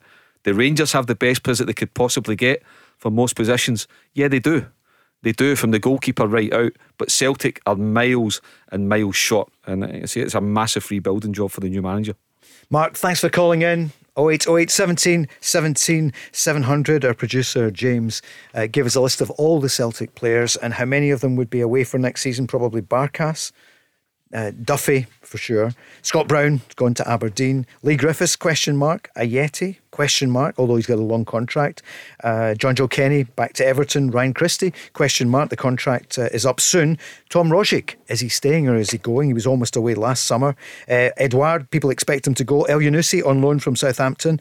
Uh, Ajer watched yesterday by Newcastle. Callum McGregor and they were talking about him as the next captain. But reports from England they're watching him again. He's wanted south of the border. That's the latest news. And uh, Laxalt surely going back to AC Milan. Huge number of players there. Uh, and where's the rebuild? Is it round Turnbull? Soro came on late yesterday. Uh, they obviously need it. You go right through the team. I've, but, I don't remember as that, many ever in, in the one it's, season. It's Mars' position with the greatest respect to young Soro, and, and he is a young player. Yep. But is he really the central midfielder that's going to help you win a title? Not for me. Okay, going to take a quick break and then we're going to answer that and hear more on the weekend when Rangers have won 4 1. The Go Radio Football Show. Download the Go Radio app to listen live weeknights from 5. Go Radio Football Show. It's the Monday evening edition. Barry Ferguson would normally be with us, but he'll be uh, going on the bus now anytime. The former Rangers Scotland, Blackburn Rovers, Birmingham City, Blackpool. But he's the manager of Kelty Hearts, as we all know, and they're on the way at seven o'clock. They'll be going in the coach a couple of coaches going up to Brora Rangers. So he's going from Glasgow to Edinburgh, Edinburgh to Fife, and then all the way up to Brora for the playoff tomorrow night, uh, the first one against Brora for Kelty Hearts. It's going on and on. The game should have been played at the weekend. Mark, we were putting pressure on, and eventually they were told they can play, but they're part time players, so they'll, they'll get there tonight at midnight. They'll play tomorrow night, and they're not the favourites and then they have to come back down and all the players back at work again on Wednesday. Yeah, the, the circumstances are far from ideal, but the only thing I'd say is, Paul, at least we're having a playoff. because I thought a couple of weeks ago that, that, that Kelty and Brora were going to be shafted. I thought they were going to try and do away uh, with the pyramid uh, playoffs to allow a pathway um, into League Two, but at least we've, we've got something, so we should be thankful uh, for that. And I think it'll be a cracking mm. tie over the, the two legs. Probably Brora, slight favourites, probably 60 40 um, granite over the piece. But it's just good that we're going to see um, the pyramid in action this season after what happened last season. I hear you. You're slapping me down there. Get put the violin away is what you were saying. I was giving it a bit dewy idea about Barry Ferguson. yeah, he loves his football though, Marvin. Because as he left the studio yesterday, as you know, he was on with Davy Provan uh, and myself for the Old Firm match, and uh, we were just talking about the arrangements and he's chosen the meals and everything. So he and the general manager, the, the work you do in football that people don't see is massive. No, exactly, it's fantastic, and, and Barry played at the top of the game as well. So you know, for see him get excited about, you know, no disrespect to the two teams, but like lower level football is absolutely brilliant. Um, you know, I, I genuinely wish them all the best. Obviously, like you said, it's going to be a difficult tie over the two legs, but you know, Barry's obviously confident in in his, team. He sent a few boys out on loan that I'm sure they've got back now for, for these two games. So, you know, they've managed to get some football into them and, and they are a very, very good team you know, I think it's, it's one of those I go up there and try and get a draw and then come back to their place and, and, and, hope to win it. So, yeah, it's brilliant. It's brilliant to have Barry Ferguson managing at that level. You know, I'm sure there'll be players on both teams that we looking across thinking it's crazy to have Barry Ferguson on the sides, but, you know, hopefully a team gets the win. Yep, we'll keep you up to date with that. Uh, he'll be back on Wednesday night in the programme. And after it yesterday, we were home listening to Shaban here on Go and also looking forward to Man United against Liverpool. But of course, it didn't happen. Mark, what did you make of it? There's a wind of change out yeah. there. The fans are not happy. We obviously didn't want to see any violence against the police, mm-hmm. and a couple of police uh, officers were injured. Yeah. Know, flame uh, thrown, etc. But it was a massive outpouring, wasn't it, at Old Trafford? It was. You know, I was settling down, watched the Old Firm game on, on, on Sky. Then you're, you know, you're wait, you've got Newcastle Arsenal, and then you're waiting mm. for uh, Liverpool Man U. I love listening to Graham Souness and Roy Keane and Micah mm. Richards. You know, they're, they're, they're, brilliant together. And you've got Gary Neville and Jamie Carragher. And once again, um, I thought Gary Neville's address to, to the whole situation was spot on. You know, I mean, he should be the chief exec at, at Man United or the, the chief exec of the English FA or the Premier League or, or whatever. With the greatest mm. respect, mm. he's a brilliant pundit. Mm-hmm but he should be having a proper position um, of office because he tackles everything. He, he, speaks common sense, and he's got the respect, and he, and his delivery is good. You know, when he mm. speaks, he delivers it uh, very well. But some of the scenes to go into the dressing room, have a peaceful protest, but when it starts going into the dressing room, they're then breaching COVID rules. There's no way the game can take place, and then you've got a really congested uh, schedule. You know, and, and, and how do you how do you? And the Man United will be safe for a Champions League place, but let's imagine they were where Chelsea, West Ham. Mm Spurs and Liverpool are just now could really made it really really difficult um, for their own club. Marvin. Yeah, no, I, I agree. I think the peaceful protest is absolutely fine, but when you start you know, encroaching on, on, on the stadium and putting, you know, the police and other people at risk. I, I think it's, it's unfair. You know, I, I definitely understand that there there was uproar and the reasons for it because the Super League idea was was disrespectful to fans and you know something that should have never even been spoken about, let alone joined. You know, so I definitely definitely agree with that. But you know, stopping the game from being played because you've gone in there and you've breached COVID rules. And, you know, we are in a pandemic still. I know we're coming out the other end, but I just, it just didn't sit right with me. You know, people, you know, getting into into the stadium and into the, the dressing rooms and everything else. I just didn't think that that was right. And that would have been, a, obviously, it wasn't everyone who was doing that. There'd have been a lot of people there that just wanted to, you know, let their voices be heard and let the Glazers know this is not acceptable, sell the club and anything else. But, you know, there's always a few that kind of overstep the line. And the ones who did go inside into the dressing room and stuff, I, you know, it's, it's disappointing basically to see that.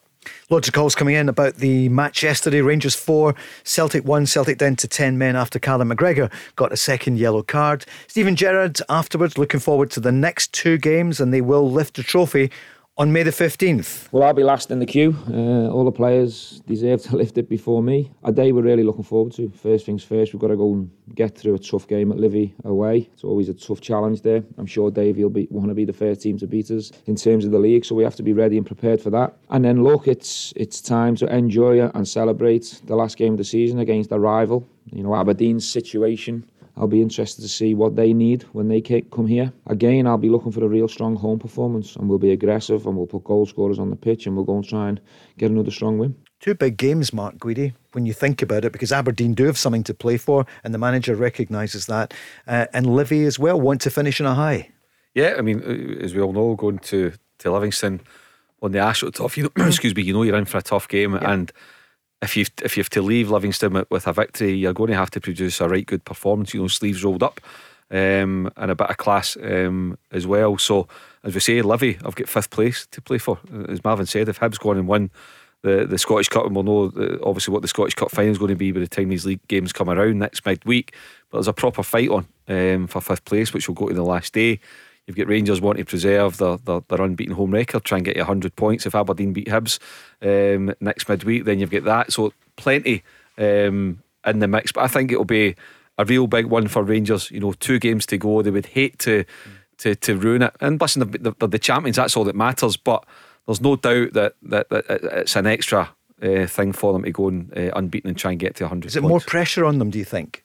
No, I, no. I don't think there's more pressure, but um, it's not going to ruin the fact that they've won the league. But uh, no, you wouldn't sure. feel as good about yourself if you're yeah. going up to get the cut if you've just if you failed at one of the last yeah. um, hurdles. But that said, once um, the SPFL, if it's Neil Doncaster or however it's going to be, hands a trophy to James Tavernier, then whatever happens, even if they lose the last two games, yeah. it'll be forgotten about. But it would be nice on the cake just to get it go unbeaten. Marvin? I definitely agree with that. Um, you know, they've won the league now, so no matter what happens in the last two games, obviously it would be absolutely unbelievable to go and be invincible. And that's what they'll be. You know, Steven Gerrard needs something for them to focus on. And that is the focus now because they've already won the league. They're out of the cup. So they need another focus. And that is to remain unbeaten. So, yeah, that's what they'll obviously be trying to do. But, you know, should they lose one of the games, they're still champions and have had a fantastic season, an absolute unbelievable season. I think one thing that will help Steven Gerrard in his team talks will be like, well, Livingston are playing for something and so Aberdeen. You know, so we can't afford to go out there and go through the motions because, you know, potentially we could slip up and, and let's not do that. So I think that will also help the players, you know, engage with what they need to do. And listen, we, we both know if Rangers turn up in their last two games to perform the way that they can, they're not going to lose them, let's be honest. Will it be mentioned in the team talk, do you think, the fact that you've got a chance to stop Rangers' record? Yeah, of, of course it will. Yeah. You know, every team's been trying to do that since it's been spoken about. Since mm-hmm. Rangers won the league and it's been the invincible uh, season that everyone's been talking about, that had been in everybody's team talks. But trying to do that, um, it has been very, very difficult. You know, they've been very, very good this season. And and for us at Livingston, obviously, like you said, they're coming to our place, and nobody likes to play on the AstroTurf, and nobody likes to play against us because we always get labelled as physical Livingston and everything else. So we, in terms of that, we won't disappoint them with it. You know, we want to go out there and, and, and, win the game. You know, we've beaten Celtic at our place, so why can't we beat Rangers? And that's the confidence we need to go into the game with. Um, so that's what we'll be trying to do. It won't be an easy night for them, that's for sure. Livy on 44 points, uh, same as St Johnstone, as you mentioned. Uh, Aberdeen on 56, Hibs on 59, Celtic on 73, Rangers, the champions, on 96. Hearts coming up, as we know, as champions, and Dundee, the playoffs coming up in their Raith Rovers, Dunfermline as well. There's a lot of football still to come to get into playoff position for the Premiership. Ah, it's really, it's really exciting, Paul. Yeah. You know, and then you're going to have you whether it be Dundee, Raith Rovers, or Dunfermline against either Hamilton, um, Killie, um, or or Ross County. Um, having watched a number of Championship games this season, I think regardless of who finishes in 11th place, I would fancy them against the, the, the Championship team. I really do. Do you think it's a golf? I think there is, Paul. Yeah, I, I yep. think there is. Um, but I think Hearts will be a welcome addition. I think some of the, the criticism that, that Robbie Neilson, his staff, and his players have had has been really unfair. The remit is just to get you out of the, the division. Doesn't matter how it happens. You remember, Rangers didn't get out the first time asking the championship. It took them two attempts, so that shows you how difficult um, um, that, it, that it is. We've got a Scottish Cup, both semi-finals this weekend. We've then got a Scottish Cup final to look forward to. So the the, the month of May is brilliant. It's just a shame there's no supporters in to, to share it all, uh, uh, to enjoy it. And then before we know it, Stevie Clarke will have picked his squad, and, and Scotland will be meeting. Allan McGregor in there. Allan McGregor in the squad. Yeah. And the Scotland squad. Yeah. no. No, for listen. I don't think, I he think he's the best goalkeeper. He's my player of the yeah, year now. Yeah, I don't know who your player. Yeah. Allan McGregor for me is the player of the year um, in Scotland, and I've said before he's been pound for pound. Rangers got him for nothing. Um, he's been Steven Gerrard's best signing um, for me. And even you look back in his first two seasons, season one, um, you know, Allan McGregor was pulling off two or three top saves. Again, Rangers never had a, a settled defence. It wasn't like it is mm. now. He was covering up a multitude of sins in, in, in season one for some of the guys in front of him because he was pulling off uh, save after save.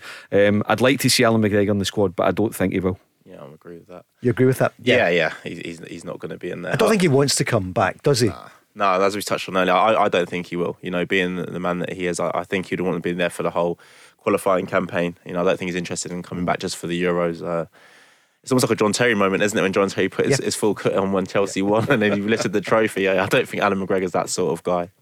But um, no, I agree with the with the kind of whoever finishes eleventh. I think they they'll be the team that stays up. I think there is kind of a, a, a golf in, in quality, um, and that's no disrespect to the other teams. because We played Raith Rovers in the cup, who are absolutely unbelievable uh, for you know 45 minutes of the game. I just think it will be you know, very, very difficult for, for one of those championship teams to come through the playoffs. Yeah, so Dundee in second position on 45 points. Hearts of 57.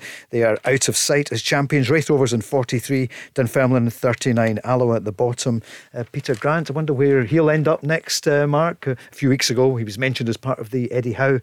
Uh, revolution at Celtic, he could be, or could be wanted elsewhere. Yeah, yeah, he was mentioned with, with Eddie Howe as part of um, potentially with his, his backroom staff, along with uh, Marvin sitting alongside uh, this year has been mentioned um, as well. And Peter Grant linked with the Falkirk job um, this morning. Um, Gary Holt, the director of football there. And I think now, I'm not sure, but I think they might have been teammates at Celtic for a short spell when Gary joined under Lou Macari. And possibly at Norwich, Peter might have been Gary's manager at Norwich or coach. I'm not hmm. quite sure. But I think there's a kind of uh, relationship there. But regardless of that, whether there's a relationship previously or not. I, th- I think Peter uh, Grant, the the experience that he has, and the style of football that he played. Watched Alloa couple of times uh, this season, and you know. Martin talks about Eddie Howe being a workaholic. Peter Grant's a workaholic as well. When he's Alloa are a part-time club, but he's full time in there every day working away. So I think that'd be that'd be quite a good one for Falkirk. 35 years ago today, where was he? Quick question. Love Street. Correct. It was Love Street when Celtic won the uh, the title. Hearts were in a pole position, Marvin, and uh, they'd led all the way since just the turn of the year. But right at the end, Celtic had gone on a run, and right at the end, uh, Dundee beat Hearts, and Celtic uh, they hammered St Mirren's at five one. Something like that. They, they won anyway at Love Street by yeah. quite a few Yeah. goals, and uh, that was uh, 35 years ago today. Today, it's the Rangers fans who are enjoying it. And in the papers today, we see Steven Gerrard saying uh, there's more to come for next year. We're going to strengthen the squad for next year.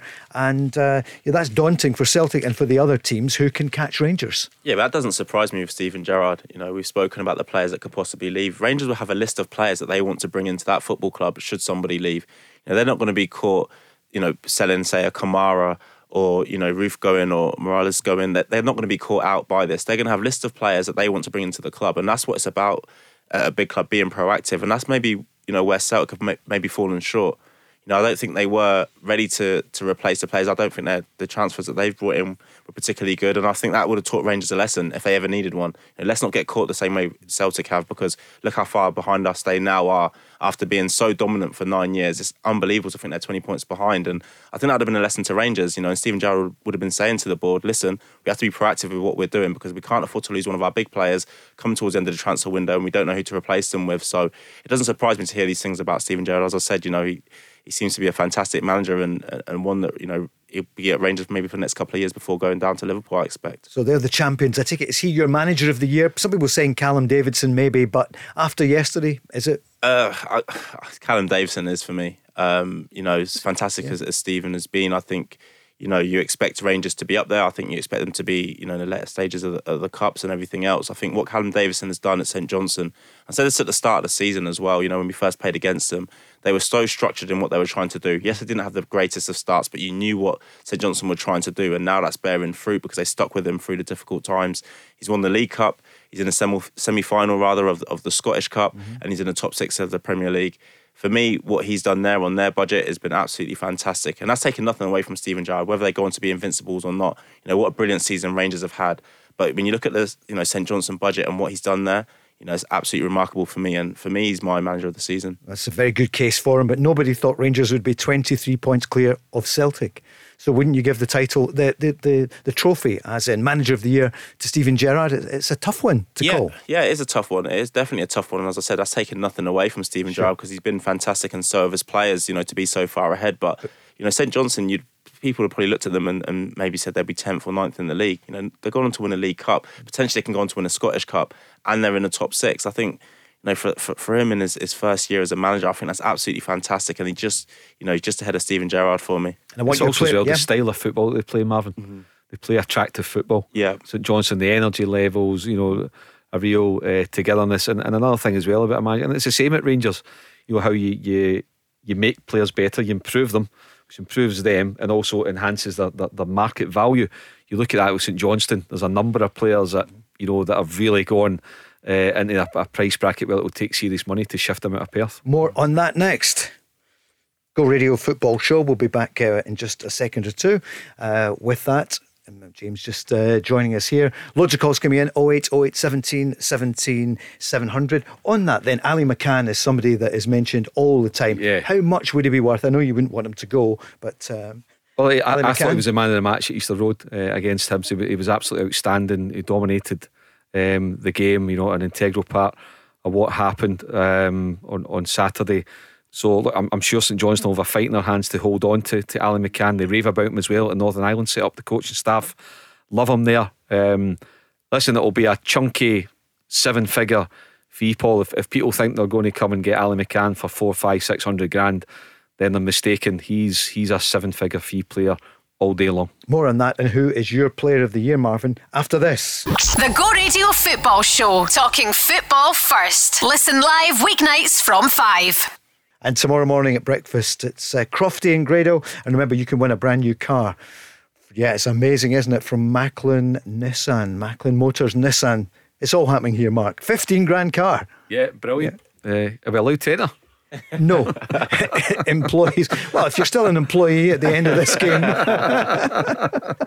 after my traffic and travel, I doubt if I will be. Chris will be back tomorrow. And Marvin, for you, a few days off. Of course, what's the routine this week? I know you desperately love to be in the Cup semi finals, having gone all the way to the final. So, what's the routine this week for you? Yeah, so we've been given the, the early part of the, the week off to, to basically just have a rest. It's obviously been a long, long season, and we don't play again until a week Wednesday.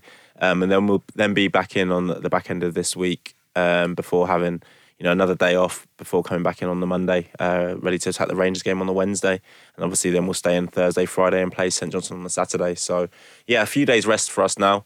Um, you know, it's, it's, sometimes good mentally to be away from some of the yeah. boys. and then, uh, is it quite tiring this time of the season? How do you feel? I mean, I, I, know you're focused on the two games, but are you conscious then? To, you're looking forward to a break afterwards. Yeah, it's tiring when you're not winning games, isn't it? If yeah. we would have been winning, yeah. if I'd be in the Rangers dressing room, I'd, if you said to me, "Am I tired?" I'd be like, "No," because you know you're winning games of football. Um, yeah, when you're losing games, it's, it's, it's, it's, a hard thing, isn't it? And you want to keep working hard day in day out in training, but that's obviously not the best thing, mm. you know, because we haven't got a game for a little while now, but yeah, you know, you want to get get these two games kind of out of the way, but you want to get some points out of them. You know, we want to finish in fifth place in the league, so you know, it'd be a, a, good holiday for us, or you know, staycations now. But it'd be good, you know, have a bit of time off if we are fifth in the league.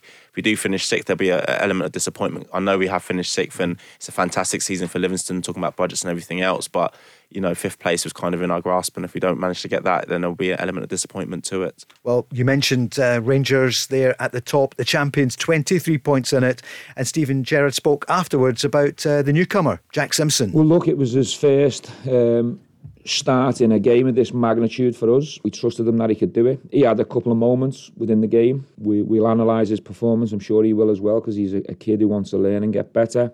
I thought he'd done a lot of things well. He's up against one of the best players in the league in Edouard, and obviously he gets assisted well by Elyounoussi and Turnbull. So it was certainly a tough challenge for him today, but he was on a yellow card, which is always edgy for him as well. But I thought all in all, he's handled the situation really well. Marvin, what do you think of his performance yesterday? Yeah, I think uh, you know Steven summed it up perfectly there. But people need to remember Jack's a young boy who's coming into a huge football club. Mm. You know, he's been at Bournemouth and, and he's came up to, to Rangers and he's playing in, in the Derby game. You know, one of the biggest derbies in the world. So there's going to be an element of nerves there for him. Um, you know, Jack is a very very good player you know, I've spoken to people at Bournemouth about him when he when he was to leave, and they said he's a fantastic centre half, and you know, I think he'll go on to be a very very good player for Rangers. You know, I don't think you can read too much into into certain games. I said it's a derby game. He's playing against you know arguably the best striker in the league as well. Gonna be, he's going to be nervous about it. It's on TV. You know, all these things you know add into the mix, and you know, as he said there, Jack did some things very very well, and he he made mistakes as all players do. You know, so I don't think it'd be fair to judge him or write him off. You know, based mm. on one game, because I think he'll go on to be a very good player for Rangers. Mark, looking at the Rangers team this season and looking to next season, do you see much change? Steven Gerrard saying, I think he was saying more signings. Barry said all along two or three will be coming in. Um, who do you think might be going? Uh, well, there'll be a lot of interest, Paul, mm-hmm. um, and it depends what the, the level of bids are. The Kamara one will be will be interesting because it stands to reason. In a business sense, if you don't extend your contract, then you need to you need to cash in where you to go, and that's looks like the position Kamara is going to be. Morelos has been, you know, does he want to say, does he want to go? Does he fancy a crack at the Champions League or does he feel that he's done his bit and now's the time? Again, A, it depends on what another club offers for him, and B, is that club attractive for, for Morelos to leave Rangers and, and, and go? Um, Ryan Kent will, will, will lead sniff about. Uh, again, uh, you know, he looked the part mm-hmm. um, yesterday, Ryan Kent. So does he think I've, I've done my bit in Scotland. I fancy going down the road to English Premier League, or do I want a crack at it with Rangers uh, in the Champions League and, and, stay on again to to retain the title mm-hmm. to show that we, you know, we can do it. You know, we can win back to back and survive the pressure. And you know, if you want to call them a new Celtic next season, mm-hmm. all the different things that happen, that we that we put them back in their place and keep them in their place. You know, keep them out the road and show that we are the number one um, team in the country again. So there, there's a lot of questions there, but ultimately a couple will, will go mm-hmm. because you've got to do it as a business. And, and Dave King's said, albeit he's not the, the main man at the club anymore, but that's the business model. If you can buy for, for one or two and sell for seven, eight, nine, or ten, or twelve, or fourteen. That's the way you've got to do it. That's how it works in Scottish football, and Steven Gerrard will know that. So if he can sell Morelos for 12 or 14 or 15 or 17 and you replace them with somebody at 3, 4, 5 or, or 6, that's the way it works. That's how it happens. And just talking about fashion, Sakala could be coming in from Yeah. Ostend.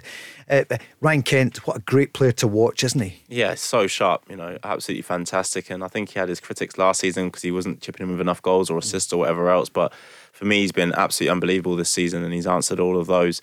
In terms of players moving on, I think it's a difficult one for them because you want to attack the Champions League. I mean, how many of those players, no disrespect to them, are going to move to another team that's challenging for the Champions League or in the Champions League? I just think so many of them will just be saying, let me just give it another year. Let, let's really have a go at the Champions. If we can qualify for the Champions League, how amazing would that be? You know, a full Ibrox with Champions League uh, theme tune playing in the background. You know, that for me, I think, is the pinnacle of a lot of players' careers. You talk about international football, talk about anything else. Hearing that Champions League music as you walk out, I think will be a special, special occasion. And I think, you know, people like Kamara, even if you were to say to them, listen, I'll sign a year's extension, you know, let's let's deal with this next season. I really want to attack this Champions League. I want to defend the, the Premier League, and can we go on and you know win and win both the cups as well? You know, what can we actually achieve here? And I just think that's one thing that we play in the back of those players' mind. Champions League music is is absolutely massive, and if you're not going to a team that are in the Champions League, then I don't see any point in moving now. And Steven Gerrard's record in Europe as a player is second to none. And as a manager, he's uh, fashioning a great reputation in Europe. It's quite enticing for next season for them, isn't it? What about Kemar Roofe? What do you reckon? Will he be here? He moves quite a lot. Did well yesterday. 16 goals this season. Yeah, he, he's a quality player. And you look at his finish, I really loved his header, you the way that he attacked um, the cross, great delivery into the box, and, and also not not mentioned that Morelos' finish, you know, brilliant. You know, just you know the wee the wee nutmeg on on Scott Brown, and then then Leathern at, at home. Question marks over Scott Brown? Yeah, probably. Again, that's down to the that shows you the how important it is to have a, a, a top draw uh, goalkeeper And Kristoffer Ajer. and, the, and and and Kristoffer. I, I, I, I don't know if Marvin agrees with me, and this has nothing to do with the fact that he's you know supposedly he, he's ducked out of the way yesterday. Okay, well he did, he did he, but. I've looked at, at, Kristoffer Ajer and even the way he came out with the ball at his feet yesterday and one or two chances. I prefer him as a holding midfielder, Marvin. I don't know if you agree, just more because I don't think he's the most aggressive uh, footballer. But if he's playing in that, that central area where he can just spread the ball about or break up the patches, I think he looks better to me as a as a number six rather than a number five. Yeah, he's fantastic on the ball, and as you said, a couple of times he broke forward yesterday, and you had to double like check who who is this running into the Rangers box. But no, I agree with you. I think it's kind of needs must at the moment. They they probably need him back there because they don't have many other options. I don't know where Duffy whether he's on the bench or not, but obviously he's not had the greatest of times at the football club. So I is needed as a centre half. But yeah, I, agree with you. I- I, I think he could play in there quite easily because he is fantastic on the ball and his driving runs, and he's a powerful boy. You know, every team that plays against Celtic has always stopped Ajer from travelling from the back, stop him from travelling from the back. Maybe looking at it, if he does start higher up, you can get closer to him a lot quicker. We all know that strikers don't like defending, so mm. you know they see him start running and you kind of leave him. By the time he comes to midfield area, he's at full pace. So maybe that's the reason he does play a bit deeper. But for me, he's a he's a fantastic player and probably one player that Celtic are going to lose in the summer. Scott Brown, will we see him back? That may have been his last game yesterday. He handed over the armband to Ajer when he went off. And John Kennedy spoke about his captain, the outgoing captain, afterwards. Well, not be judged on that. You know what I mean? It's not his fault. So sure he'll not be thinking much about it. He's came here plenty of times and won and won many, many more trophies than, than a lot of people on the pitch today. So, you know, for Scott, you know, he's a terrific time at Celtic, you know, and this shouldn't be any sort of mark against him. It's nothing to do with him. Not the way we'd have wanted to finish. 44 Old Firm games he's played in. He's been remarkable. Ah, he's been brilliant, a great servant to, to Celtic for four point four million pounds 14 years ago. He, he's been brilliant. Um, you know, there's a lot of question marks over him. Would he survive as a Celtic player after his first two or three years? Never mind go on to be one of the most decorated players, captains in the club's uh, history, probably second only to Billy McNeill. So yeah, he's been brilliant. For me, Celtic shouldn't be letting him go anyway. He, should be around at the club because I think whether it's Eddie Howe or anybody else, I think he would have been a really good presence to have um, about the place. So um, I, I'm just really surprised, and I think it's something that potentially could come back to bite Celtic. He's like, yes, he's not the Scott Brown of three years ago, but in terms of what he brings to the mentality uh, of the place, and in terms of guiding new signings around, you know, the demands and what's required, he's going to be a massive loss. He'll pretty much be irreplaceable, Paul. And a huge gain for Aberdeen. Yeah, yeah, a massive, massive game for them. Um, you know, I know that the players are looking forward to, to him coming in there, and you know, as as Mark said, he's not going to play week in, week out. But what you get from him on the training grounds, he demands standards. You know, he's won so many titles and so many trophies with Celtic, and he's taken that experience now to Aberdeen, and they've got some fantastic young players, especially young centre midfielders who he's going to help. You know, come on in their game. uh, for sure. But as I said, I think the standards that he sets off the pitch are going to be just as important as what he does on the pitch for Aberdeen. Marvin, thanks very much for joining us. Enjoy the rest of the week off. Who's going to the cup final? Just throw this at you. uh, I think it'll be a Hibs St Johnstone uh, final. Ah, you're going against, uh, well, for your old team Hibs. Yeah, and uh, always. yeah, we'll see you before the final to find Yeah. out who you think will win. Marvin, thanks for joining us. Mark, we'll see you back on Friday. Good luck to Barry tomorrow night for the Kelty Hearts. And here in the programme at 5, Stephen Craigan, John Hartson, and Rob McLean. They'll be live at 5. The Go Radio Football Show, talking football first. Listen live weeknights from 5. And joined now by Gary from OPC Energy. Gary, what a job you did out there today. Oh, it was it was unbelievable. You saw the customers' faces when that boiler went in. It was a really special moment. And what about the overall performance? Unreal. You, you could really feel the heat out there. I'm delighted with the result, and we move on to the next one. Thanks, Gary. Come on! For more information on boiler upgrades, heat pumps, and more, visit opc ltd.uk. Get ahead of the game with OPC Energy.